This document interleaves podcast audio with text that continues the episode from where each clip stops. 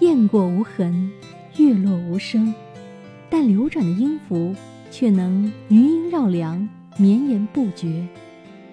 古往今来，音符反观岁月，也洞悉人心。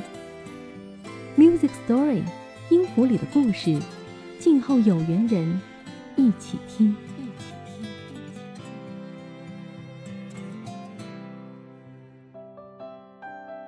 一年三百六十五天，有那么多的节日来来去去，最走心的，我觉得其实只有两个，一个是每年五月第二个星期日母亲节，另一个是每年六月第三个星期日父亲节。父母之年，不可不知也，一则以喜，一则以惧。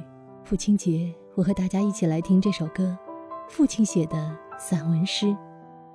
这是一首怎样的散文诗呢？没有华丽的辞藻，没有宏大的心愿，只有一个普普通通的父亲想对孩子说的话。一九八四年，庄稼早已收割完，女儿躺在我怀里，睡得那么甜。今天的露天没时间去看，妻子提醒我修修缝纫机的踏板。明天我要去邻居家再见点钱，孩子哭了一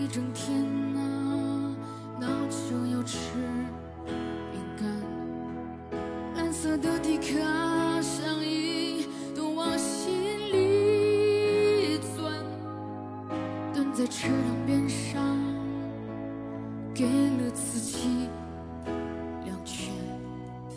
这是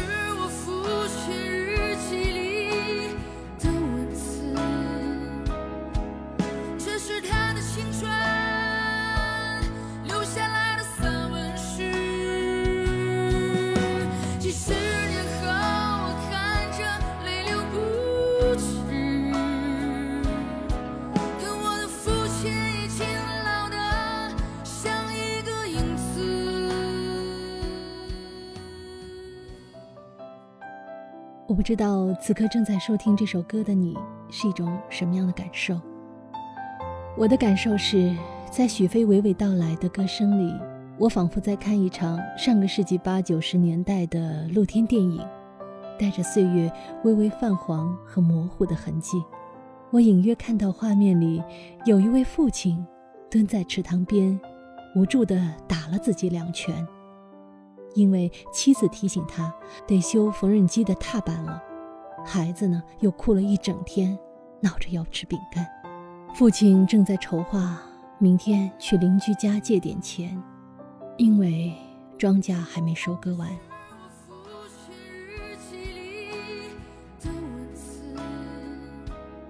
歌里唱道：“这是我父亲日记里的文字，这是他的青春留下来的散文诗。”几十年后，我看着泪流不止。可我的父亲已经老得像一个影子。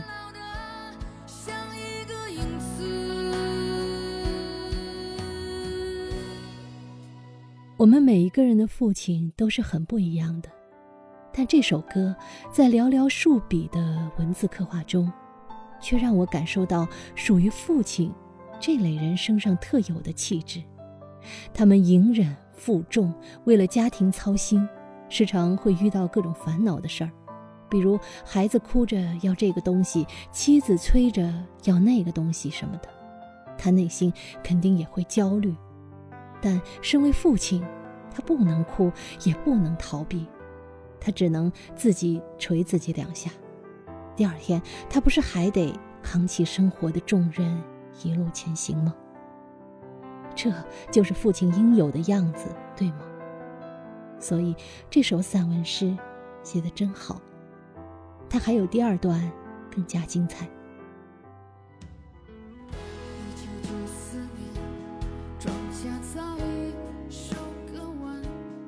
一九九四年，庄稼早已收割完，我的老母亲去世，离开了人间。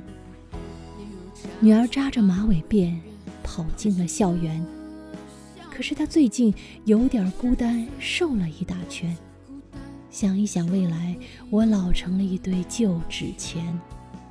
那时的女儿一定会美得很惊艳，有个爱她的男人要娶她回家。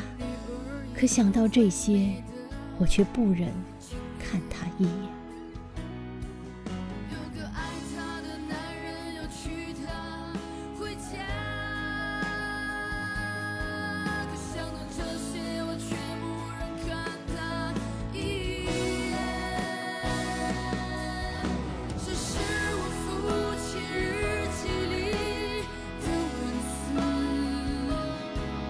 这是他的生命留下留下来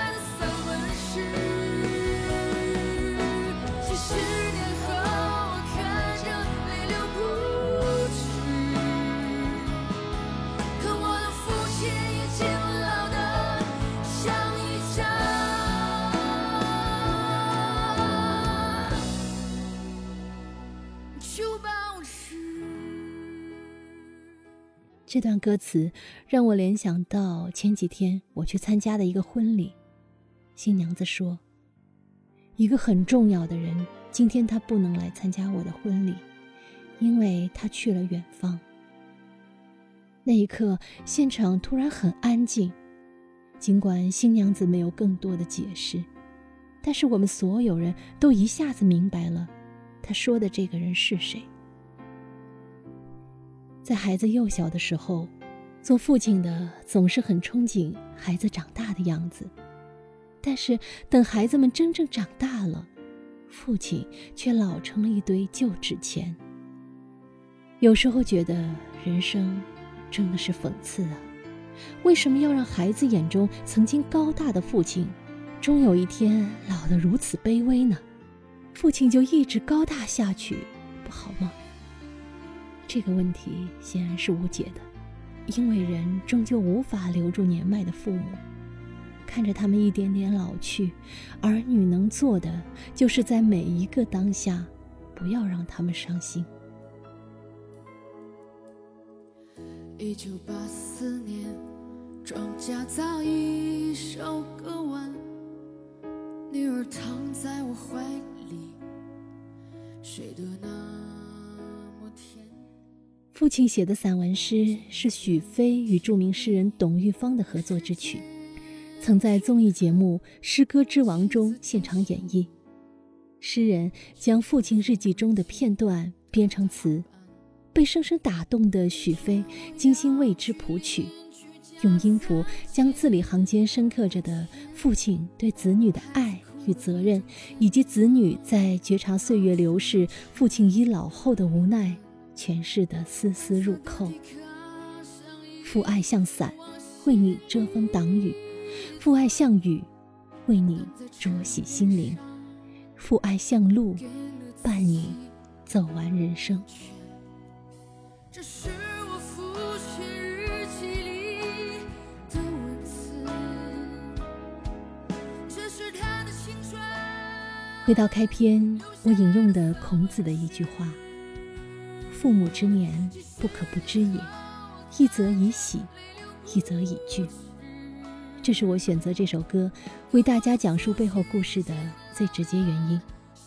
我们年轻人常常非常在乎要去谱写自己人生的散文诗，但是我们也应该抽出时间多陪陪父亲，和他聊聊什么。其实，随便什么话题都好了。也许你会在最不经意的交谈中。发现属于我们每一个人自己的父亲，他们人生之路上书写过的散文诗，那将是属于你记忆中无可替代的最珍贵的诗篇。不要晚了，也许就在这个父亲节，和你的父亲聊聊天吧。Music Story 音符里的故事，每期一首歌，一个故事。目前与您下期再会。